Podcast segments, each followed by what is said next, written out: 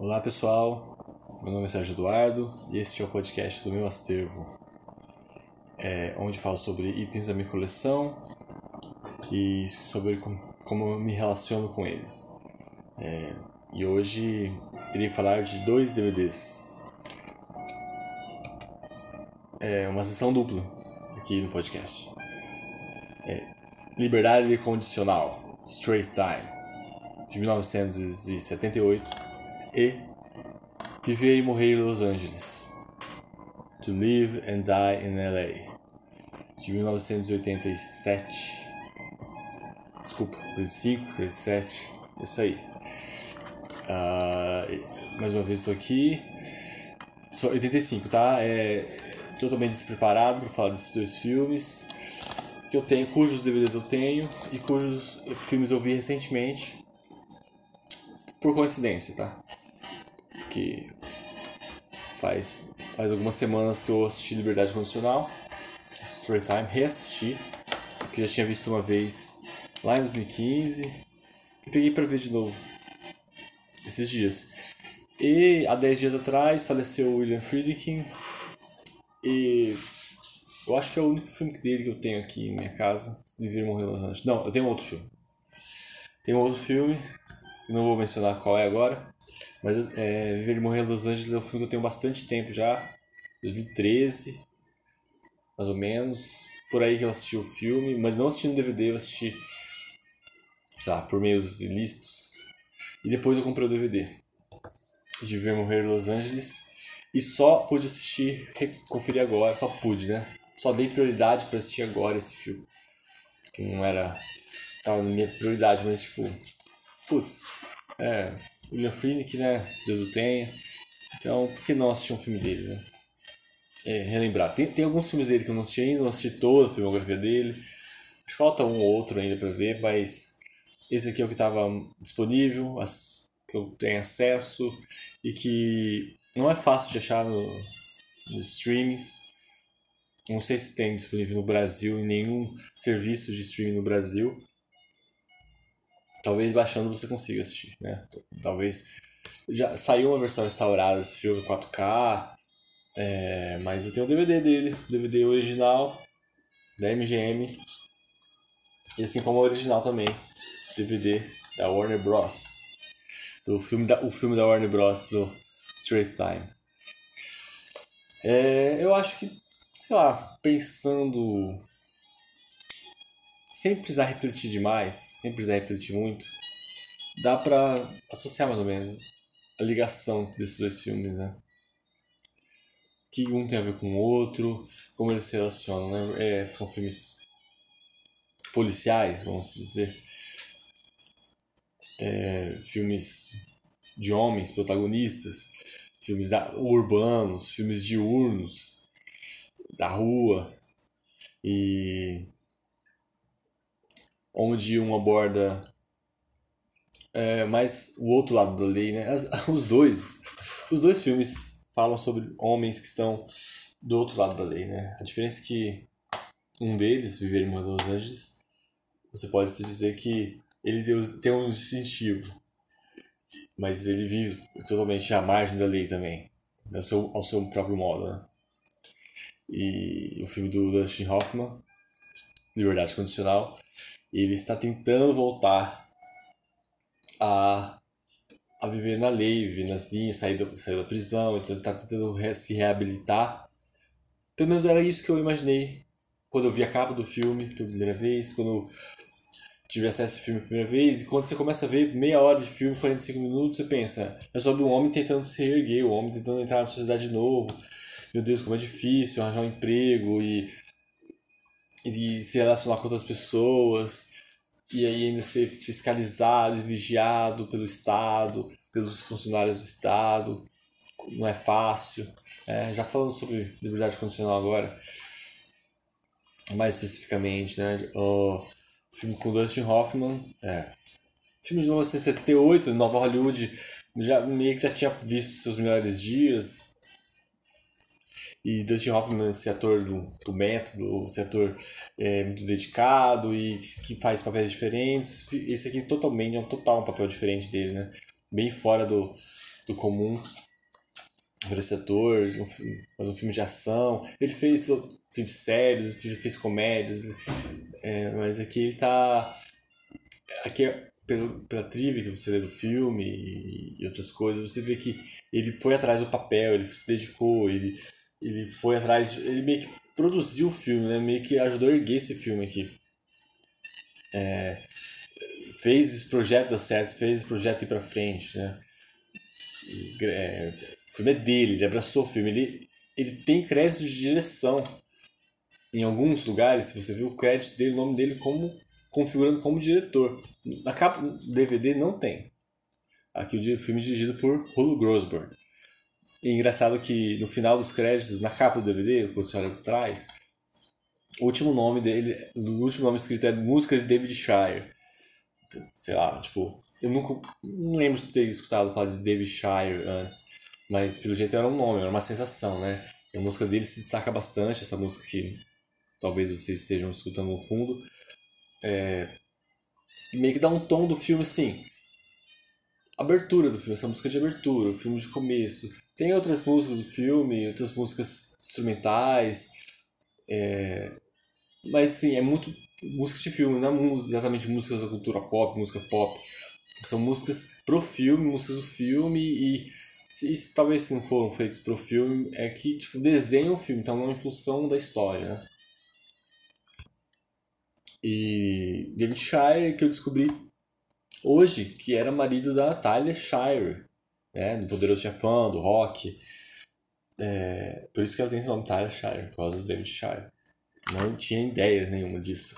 Então, parece que Nova Hollywood, naquela época, todo mundo meio que se cruzava, né? todos os nomes meio que se cruzam e é, todos estão próximos, um amigo do outro.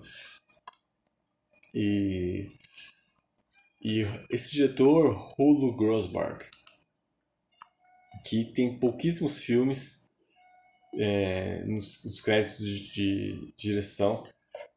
Ele é um diretor belga naturalizado americano. E outro filme que eu gosto muito dele se chama Falling in Love. Que eu esqueci o nome dele em português. Que é com Robert De Niro e Meryl Streep. Que é quase mais ou menos uma reencenação de. de Desencanto do David Lean. Só que, tipo, bem mais hollywoodiano, bem mais açucarado. E um pouco amargo também, por que não? É, é, tem uma melancolia. Eu gosto demais desse filme, Fall in Love. Gosto pra caramba. E os outros filmes eu não vi dele. Tem True Confessions, também com Robert De Niro. The Deep End of the Ocean. Eu acho que em português é Nas Profundezas do Mar Sem Fim. Tá até Netflix esse filme. É, é, só, só conheço esses dois filmes dele, né? Straight Time, Fall in Love eu gosto muito do Falling Love. E esses, esses dois filmes, talvez o que eu posso dizer, traçar o paralelo, é que eles são bem pé no chão, né? Por mais que seja outro filme, Falling Love, seja um filme de. Ah, de adultério. Filmes de adultério não são muito realistas, né? Alguns deles, assim, ainda mais filmes românticos de adultério. Não tem muito realismo neles, é uma fantasia, sei lá, tipo, meio que romântica, baboseira romântica. Vários deles, ou punitivista, moralista. Mas eu acho o filme bem pé no chão, o, Fallen Love. E esse filme também, né? Eu acho que esse filme aqui, é, Straight Time, não, não é que inova em nenhum sentido, mas é, é um filme, assim, realista, tipo, realista demais, realista puro, realista acima do próprio entretenimento, né? Acima do próprio, sei lá, do próprio bom gosto até, tipo, de realismo, sabe? exceto exceto a história do filme. Porque do meio do filme, do meio, né? Já vou contando os tramas aqui, vou tô falando o que eu acho do filme. Lá na metade do, do assalto e uma perseguição realista, tipo assim, nada dá certo naquele assalto, tipo, era para ser o último assalto, obviamente. E aí, tipo, eles estão correndo, fugindo, e o cara que era pra estar tá lá, tipo, buscar eles não tá lá, do carro, o motorista. E aquela fuga, tipo assim, e o filme constrói muito bem toda a tensão e tudo. Mas como as coisas dão tão certo pro personagem da Hoffman, as coisas meio que estão tudo certo, é tudo certo. Tanto a mulher, a única mulher, tipo, que aparece no filme, né? Que tem voz, que tem importância, que tem um nome, um título. Ela serve pra, tipo assim, ajudar ele. Que se não fosse ela, se não fosse a existência dela, esse cara, tipo assim, não durava nada, né? Não durava nada. Porque é por causa dela que ele consegue um carro para dirigir, para fazer esses assaltos. Por causa dela que ele consegue um emprego. Por causa dela que, que ele consegue, tipo, se reintegrar na sociedade, né? Talvez tipo, o filme não é óbvio nisso, o filme não, não foca nisso, mas se você quiser analisar mais profundamente, refletir, o cara só teve uma segunda chance. É, tipo, uma segunda chance não foi por causa do Estado, não foi por causa do, no agente da condicional dele lá, que só dificultou a vida dele, nem por causa do emprego que ele teve, mas foi por causa dela, que ela apareceu e ela parece que não tem função nenhuma, ela larga o emprego, ele pede vambora, ela vai embora, ele faz, ela faz isso, ela faz, ele, ela obedece tudo cegamente o que ele fala. E se não fosse por ela, tipo, ele não, ele não ia longe, né? E depois, na metade do filme, quando tipo, o filme meio que muda de toada, né? é, quando é, ele já está sendo procurado pela polícia porque ele já violou todos as, uh, o que ele poderia ter, não devia ter violado. E ele, tipo, real, assume, tipo assim, a natureza dele e não vou mais tentar, eu vou assumir a natureza, sei lá, qual é a natureza dele, lá, qual é a natureza de todos nós, né? Quando ele assume, tipo assim, que ele, ele não vai mais fazer esse papel sujo do Estado, porque parece que a impressão que eu tenho, não é que aquele ator que tá no Gosto de Sangue, esqueci o nome dele, que, é, que não tá fácil aqui para mim achar o nome dele. Ele que é, é, o agente da condicional dele, ele dificulta pra caramba a vida do cara, entendeu? Ele leva o cara pra prisão, o cara é revistado de novo, o cara vai pra cadeia de novo por causa de nada, sabe? Tipo, beleza, ele achou um negócio no apartamento do cara, uma bituca de uma droga no apartamento do cara, e mesmo assim o cara, ele prende ele e dificulta, tipo assim, aí o cara, tipo, sabe, o Dustin Hoffman fala, não, chega, eu não vou mais passar por isso, eu não mereço isso, e tipo, chuta o balde, sei lá, mano, a gente como espectador, eu como espectador, lá, a gente entende totalmente, sabe, não tem como julgar, não tem como julgar, o cara, tipo, o cara saiu da cadeia, o cara até tentou, vai, ele tentou, não tentou tão forte assim, mas como que ele vai tentar viver na linha sendo, tipo assim, que todas as circunstâncias são desfavoráveis, então... É, e aí ele, aí ele perde a cabeça, usa a raça dele, vai na raça, na fé dele, né, nos instintos e, e tenta ganhar um dinheiro fazendo assalto e roubando, e roubando, ele rouba uma arma. E aí que tá, né, o realismo de todo o filme, né, tipo assim, pra ele roubar uma arma, pra ele ter acesso a um, uma arma de fogo, é um trabalho muito grande que ele tem, tipo, ele passa a madrugada, tipo assim, tentando cavucar uma parede para chegar numa loja de penhor para pegar uma arma para fugir. É, é, isso que dá hora do filme, não é um filme é, divertidinho de realista e é, é um filme escapista, é um filme realista, tipo, que até uma arma para ele conseguir é difícil. Talvez a gente se envolve nesse realismo, a gente se entretém com esse realismo. É, mas, de certa forma, eu acho tudo isso muito seco, muito frio, muito. sei lá, né? Muito dura essa realidade, né? Muito, muito difícil, entendeu? E quando as coisas começam a dar certo e tudo dá certo para ele, de certa forma, e no final que ele foge e pega o carro da menina, tipo, mano, sei lá, velho, coitada, menina, ela perdeu o carro, perdeu o emprego causa desse cara, entendeu? Ele vai e foge, beleza, eu vou atravessar a fronteira, sei lá o que eu vou fazer na minha vida. Mas ele ganhou uma nova chance, ganhou uma nova vida, conseguiu escapar, conseguiu, zerou, tipo, meio que zerou pra vida dele, deu tudo certo. Eu acho que meio que essa, com esse realismo todo que o filme construiu até ali, né? É, é, tipo assim, o realismo tá nos detalhes, tá, tá, tá tipo... Porque é, o livro é uma adaptação o filme é uma adaptação de um livro do Edward Bunker. Que nos créditos desse DVD eu descobri que ele que é o, o Mr. Blue no filme Cães de Aluguel. Ele é o Sr. Blue, o Sr. Azul, no filme Cães de Aluguel do Tarantino. Então, tipo assim, eu, nos créditos do filme, eu sabia, no, no, nos extras, né? Eu sabia que eu conhecia esse cara de algum lugar, tipo, onde conheço esse cara? E é, é o cara que escreveu. É o cara, o cara que escreveu o livro é o que está no Cães de Aluguel. Quero confirmar o nome dele, que não tá também fácil.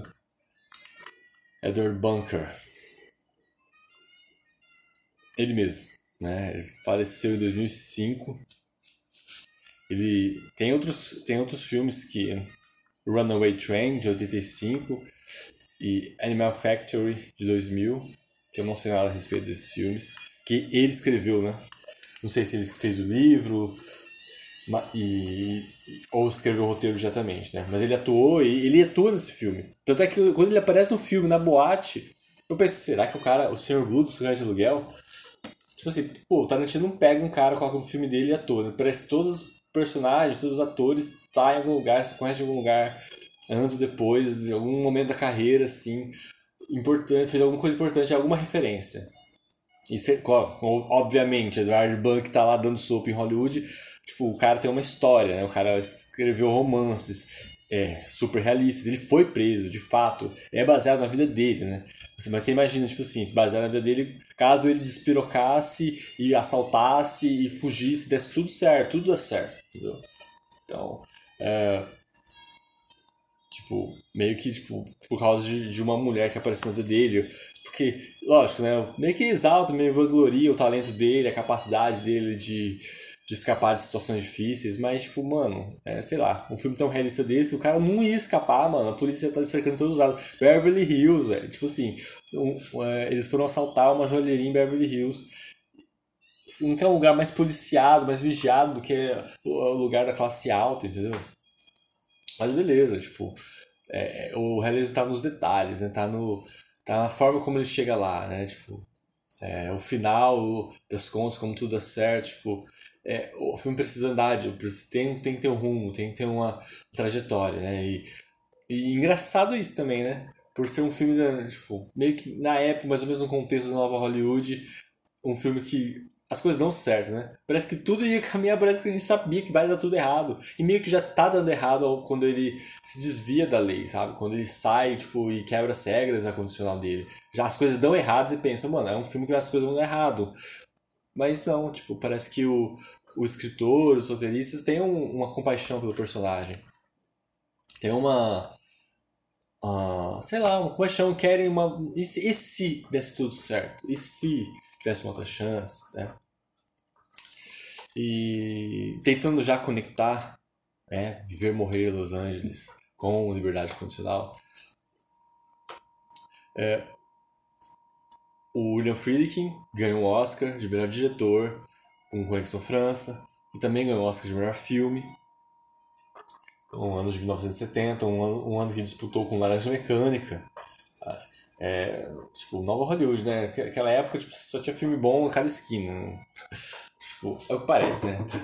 Os filmes ruins a gente não lembra, a gente não, não chega até nós. Mas o Friedkin fez um filme policial super realista que é outro filme do William Friedkin que eu tenho aqui em casa. Super realista e amargo e pessimista, um final frio. E eu acho, não, você não tem nenhuma perseguição de carro em liberdade condicional. Mas parece que, tipo, meio que sem querer ou não, sem querer assumir ou não, todos os filmes da temática policial deve alguma alguma taxa, algum direito, alguma coisa, alguma benção deve ao Conexão França, né? Essas, mostrar suas sujas, mostrar é, esses personagens tão, tão com a moral tão deturpada, né? Tipo, muito mais do que o filme no ar dos anos 40, 50. A moral dos personagens do Hollywood são tipo são tipo assim, é muito mais complexo, né, do que aqueles personagens dos filmes no ar. Muito mais complexo assim. Eu digo é, tipo, antigamente você não mostrava um cara falando palavrão em tela, você não mostrava certo, o personagem fazendo certas coisas em tela. Um filme no ar, o mais anti-herói fosse o anti-herói tivesse sua complexidade, seu, seu lado sombrio, você não via ele fazendo certas coisas, porque, tipo, estávamos numa outra época. E agora, tipo, meio que não tem mais isso, entendeu? Então, você vê, sei lá, um ator famoso como Dustin Hoffman, um filme desse fazendo coisas sujas, um Gene Hackman fazendo coisas sujas, coisas, tipo, amorais, é, que não, não que vão contra os bons costumes da época. Mas, tipo assim, um cara policial como o Gene Hackman no Conexão França, que, tipo assim, cara, ele, a gente meio que muda a nossa visão de policial, né? O policial tá aqui pra quê? Ele tá lá pra quê? Pra, pra acabar com os crimes? Ele tá lá pra punir os crimes? Ou ele tá lá, tipo assim, só pra saciar a sua vontade, seu desejo de violência, sua obsessão, sua, sua pira em alguma coisa, tipo assim, no final das contas, para que você quer tanto correr atrás de um cara com uma maleta de droga? Para quê? Tipo assim, é uma obsessão, é, é poder, é sobre poder, sobre abuso de poder, sobre, é, sei lá, você se sentir o dono da cidade, entendeu? Então, esses filmes policiais meio que, tipo, meio que deturpam um pouco os filmes policiais de antes, né? De, de você. do moralismo, de vou, vou salvar a cidade, vou limpar a sujeira da cidade. Não, tipo assim, eu vou quero tirar essa sujeira, mas quantas sujeiras eu vou fazer para tirar essa sujeira, tipo, não tá escrito, entendeu? Esse teor um pouco. É, tanto é que, tipo, o outro filme lá do Clint Eastwood com, com Don Siegel lá, o, o, o filme lá que ele copia o Zodíaco, esqueci o nome, desculpem sobre isso também, né? Sobre, tipo, é, também acusado de filme fascista, um filme de direita, de extrema-direita, que é isso aí, tipo, uma, sei lá, independente da visão política do diretor, o que ele está mostrando é, tipo, o Estado emprega funcionários, pessoas para trabalhar para o Estado, para para usar o nome do Estado, essas pessoas vão abusar da autoridade, vão, vão ser o Estado, isso é, eles, eles vão ser a lei. Eles vão abusar da lei como o Estado quer abusar da lei. Eles vão tomar para si esse, esse título, essa, esse distintivo, essa identidade de, de a lei, só a lei. Tipo. Então, esse, esses filmes de, do, do Conexão França, meio que, meio que, tipo, tá no DNA de todos esses filmes de Hollywood, dos Estados Unidos, filmes policiais, filmes de gênero policial. Porque o realismo também daquele filme é muito grande, e tipo, você vê a pesquisa, o tanto que os caras piraram. E também, Conexão França, também é baseado num, num personagem é, real, entendeu? O Popeye Doyle. Também é um personagem real que viu na época. Eu até poderia colocar esse filme na, na lista aqui, pra, não, eu vou deixar Conexão França para outro dia. Enfim, Liberdade Condicional tá nesse contexto. Não é um filme de alto orçamento, não é um filme que você vai ver carros capotando, tiroteio, tipo, é, a, a perseguição é a pé mesmo, é a correria e e é um negócio tipo que tenta pegar aquela, aquela essência do Conexão França e, e descascar ainda mais as coisas super, superficiais, ainda mais o estilo, o, o, o entretenimento, o cool, o aspecto cool da época, e colocar mais realismo, injetar mais realismo, até ficar um negócio, parece um documentário, você vê Liberdade Condicional, sobre um homem que saiu da cadeia e que está tentando reerguer a vida, de tão, tipo, detalhado que é, detalhista que é. E aí parece que, vamos, vamos aqui usar a imaginação, que os filmes policiais estavam seguindo essa linha de realismo cada vez mais profundo e. Tanto é que, tipo, outra, outra coisa que é legal ressaltar na Liberdade Condicional. Michael Mann está. É, é um dos primeiros projetos escritos por Michael Mann para longa-metragem. Ele está no, no time de roteiristas, não está acreditado aqui, não tem o nome dele, mas ele ajudou a escrever o roteiro. Então, é, tipo. Então, tem um pouco de Michael Mann na Liberdade Condicional também, entendeu? Então você vai ver toda a filmografia do Michael Mann, aquele realismo profundo, tá aqui, tipo, no Liberdade Condicional, meio que começa aqui também, sabe? Então você imagina essa pegada de, tipo, o ladrão, a profissão ladrão do Michael Mann é dois, três anos depois desse filme. Então você vê essa linha de filmes realistas, tipo, filmes pesados, policiais. E aí, tipo, eu vejo, eu quero interpretar, usar a imaginação, Viver e Morrer em Los Angeles, do Leon Friedkin, que é o mesmo diretor de Conexão França, 15 anos depois de Conexão França, tipo, é, 7 anos depois de Liberdade Condicional, uma pequena curva, uma pequena curva nesse no rumo em que estavam caminhando esses filmes policiais, esses filmes de uma curva que eu não, não dá para exatamente dizer que se Hollywood pegou essa curva, essa guinada e seguiu essa ladeira. Mas era uma chance, era uma bifurcação de das coisas terem sido diferentes ter sido pouco diferentes. Ou talvez abriu brechas, não subsequentemente, nos anos 80, mas anos depois. E, tipo, tem muitos filmes que você pode encaixar no Viver e Morrer Los Angeles. no estilo, no, na batida oitentista da, da trilha do Wang Chang, que não sei se vocês conseguem ouvir no fundo. E uh, algum, alguma coisa tipo, com a essência do policial ainda, ainda mais fora da lei do que antes, ainda mais depravado e amoral e, e abusivo do que no, no filme do William Friedrich, do Conexão França, ou no filme do Dustin Hoffman. Você vê tipo, isso no Viver Morrer Los Angeles, mas você vê também um estilo, um, um fetiche, uma fetichização. Né? O William Friedrich vai fazer depois, alguns anos depois, Jade, que eu não assisti esse filme ainda, mas dizem que é o filme mais, vamos dizer, é, um filme um pouco mais erótico do William Friedkin, que, que parece que no, no Viver e Morrer Los Angeles que meio que talvez seja uma vertente um pouco disso, de você vê talvez um pouco em Viver e Morrer Los Angeles disso, dessa tipo o William Friedkin um pouco abrindo mão desse realismo, super realismo e de personagens sérios e e sei lá, vamos retratar, vamos fazer um quase documentário aqui de, de Los Angeles. Né? A linha desses dois filmes é isso, a Verdade Condicional também está em Los Angeles. Também se passa em Los Angeles. E também é um homem que, que tá seguindo a lei, meio que tipo assim, no meio do filme você meio, vê ele totalmente desviado da lei, deturpado da lei, por causa de um objetivo que é tipo sua tal liberdade, né? E aqui em Viver Morrer Los Angeles você vê esse homem tipo, saindo da lei, fazendo, cometendo crimes seríssimos em nome, tipo, eu vou pegar aquele cara que tá falsificando dinheiro. É, tipo. Não, sei lá, né? Tipo, não, uma coisa justifica a outra, sei lá, se justifica, se não justifica, entendeu? Não importa, o, o importa é que é a obsessão cara. É, talvez por isso que Conexão França não estaria de fora desse, dessa sessão, porque se passa em Nova York, tipo, e e, e, é, é, menos óbvio, né?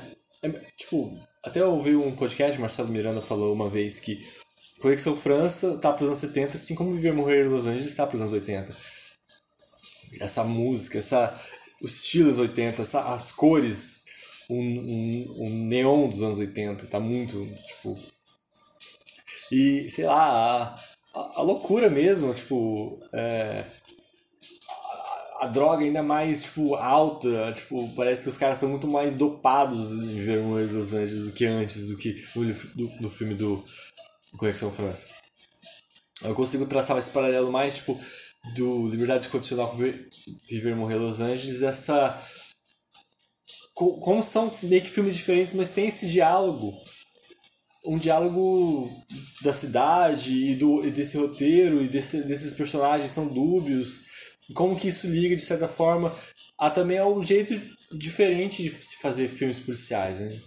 Ah, o filme do Liberdade Condicional é tão solto, não tem uma trama muito intrincada, não tem muitos nomes e muitas investigação e, e tipo as coisas acontecem, a trama se move, às vezes tipo num subtexto, no no, você tem que estar, tá, tá muito atento, prestar muita atenção no jeito que os personagens se, é, conversam naquele mundo, agem naquele mundo, pra você entender às vezes.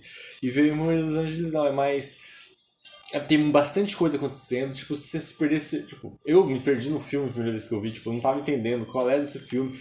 É, tipo, como que ele chegou do ponto A ao ponto B, você também não entende assim se você não estiver prestando muita atenção. Mas, tipo, o Liberdade Condicional tem essa vibe mais um pouco. É, que era um pouco mais hippie, um pouco mais lenta, tipo, de você acompanhar o dia a dia e as pequenas coisas, pequenas tarefas que ele faz, né? Tipo, enquanto vê o Morrer Los Angeles, ele já corta pra ação e mostra ação e mostra ação e ação assim, não cenas de ação, não tô falando filme, tipo, de hoje que tem que ter é, cinco cenas de ação no filme, tô falando ação de, de a história movendo, a história acontecendo, a história move muito rápido. É, às vezes não chegou. Como que ele chegou aqui, onde ele estava antes, como ele foi para aqui, o que ele está fazendo, entendeu? Tipo, a, tanto que o assalto, a trama, aquela hora que ele desvia do, da lei, quando, eles, quando a dupla do serviço secreto vai assaltar o, o, o chinês com a mala, com a maleta, É porque lá atrás a mulher, tipo, que era informante dele, deu a dica de um cara com uma maleta, mas meio que não tinha nada com nada, não tem nada a ver com nada. E o cara pegou esse fiapo de pista e foi atrás disso pra ver onde é que dava, entendeu? E, tipo, lógico, né? Muita coisa errada aconteceu no meio do caminho, né? Tipo. É, é, é, antes eu não gostava desse personagem do John Pankow. Ele não é um ator muito bonito, né? Comparado com o William Peterson, do CSI. Tipo, nem um cara, tipo, com estilo, com charme igual o William Defoe, né? Cara horrível, mas que cara charmoso. Ele fica lindo nesse filme, o William Defoe. Mas, mas o John Pankow, o personagem dele serve pra, tipo, meio que representar a gente na tela, né? O cara vivendo aquela loucura, o cara vivendo aquele, tipo, vendo aqueles absurdos acontecendo e se espantando. E meio que representa a gente se, também se espantando. Então, então, um pouco do filme de calor que o filme dá, tipo, da gente não levar tudo que tá vendo como se fosse normal, como se fosse a loucura de Los Angeles, a loucura policial de, de caça, gato e rato. Não, não levar na banalidade, não levar como se fosse normal. É esse personagem do John Pankow, o novato, o agente novato que tá lá junto com o William Peterson pra se espantando, vendo as, as, as loucuras que ele faz e, tipo, e se assustando e falando, não, eu vim de uma frente policial, eu não faço esse tipo de coisa, mas, e, e vendo ele, tipo, traumatizado por estar tá fazendo coisa errada e estar tá envolvido em coisa errada, ele se envolveu na morte de um agente do FBI e, tipo, não sabe como sair da situação, e é engraçado ele depois chegar nele e falar, calma, cara, fica de boa na tua, tipo, deixa com o pai aqui que eu sei resolver essas paradas. E ele malucaço. Diferente do Liberdade Condicional, né? Porque não tem um personagem assim do choque do momento. A, a atriz, eu preciso saber o nome dela, porque eu fico falando Teresa Russell. A Teresa Russell, que tá no Liberdade Condicional, ela não se espanta com nada. É, tipo, ela, ela é muito ela deixa o cara fazendo essas loucuras dele, fazendo essas bizarrices, deixa o Hoffman fazer as atrocidades dele ela não se espanta, ela não, tipo, não, ela meio que incentiva ele e dá as ferramentas para ele fazer, viver essa vida dele, entendeu? Então, talvez um pouco viver em Los Angeles tenha esse calor mais, esse, coisa que o Liberdade Condicional eu acho um pouco frio, sabe? É... Ah, vamos, outra reflexão aqui. Os filmes do Michael Mann tem essa frisa também. Também é acusado dessa frisa.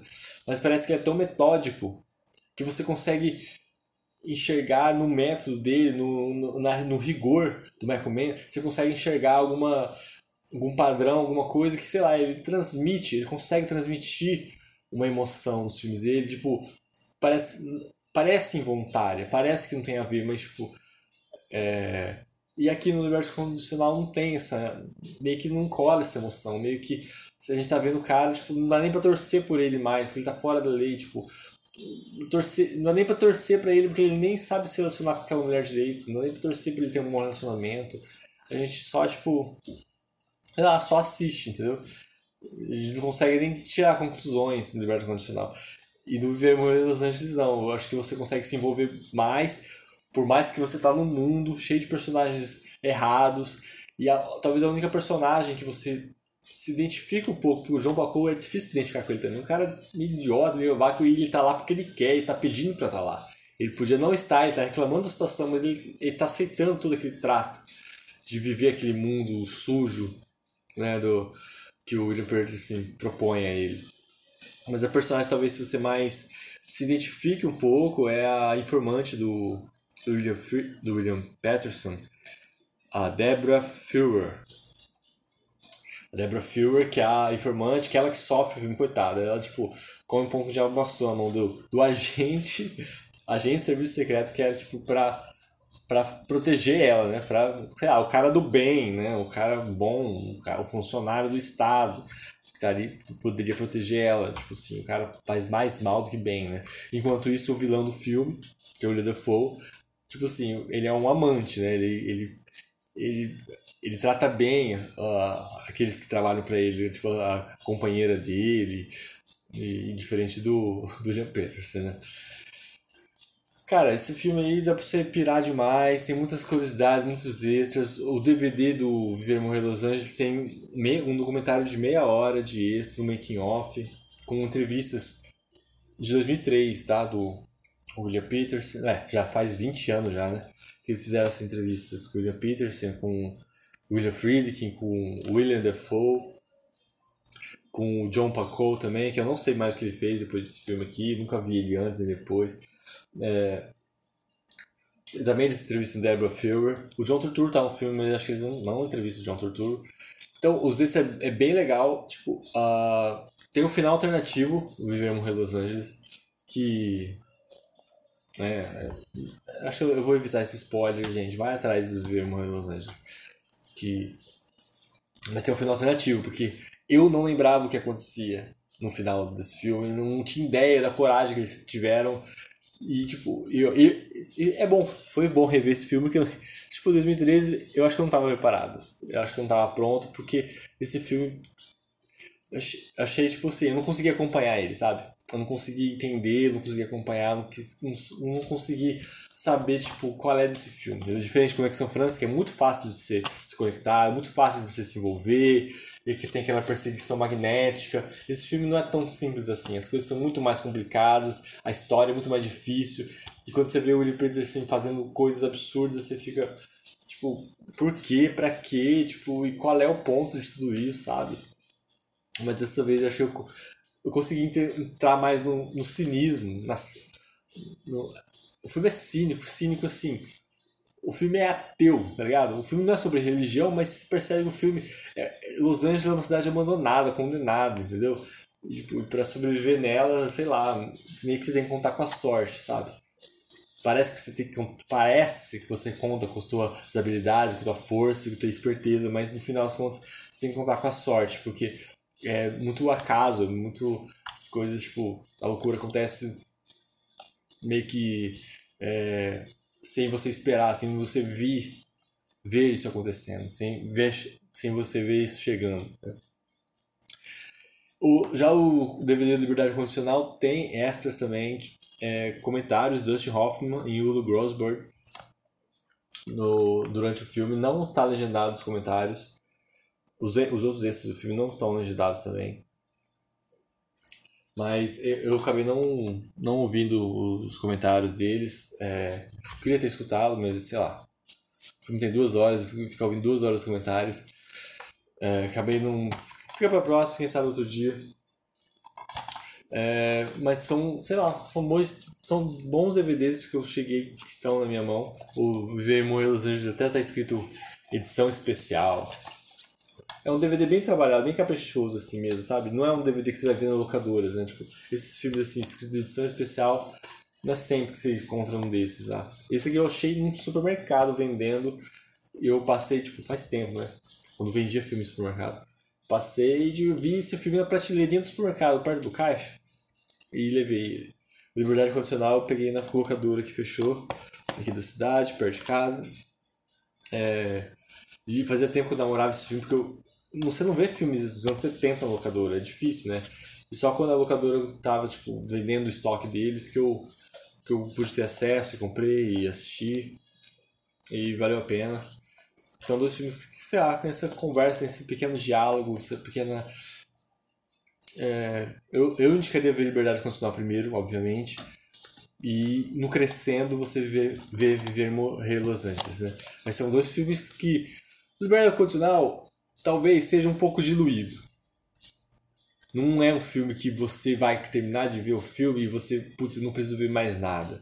Então daria, encaixaria o Ver Morrer Los Angeles. Só que Ver Morrer Los Angeles é um filme que você acaba de ver ele, se sente mais velho, se sente estafado, se sente tipo, cara, nossa, envelheci vendo esse filme.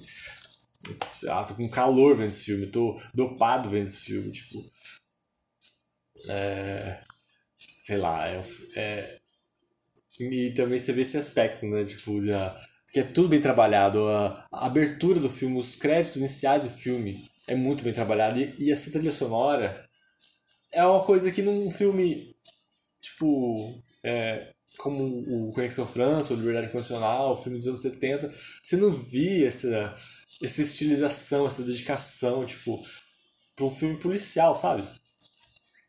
E eu consigo ver, tipo, como esse filme influenciou outros, tipo, como Seven, por exemplo, ou, ou é, Silêncios Inocentes, sabe? Filmes de onde as coisas pesadas realmente acontecem, sabe? Tipo, e onde o onde o estilo às vezes tipo a técnica tá maior que a história, a própria história, sabe?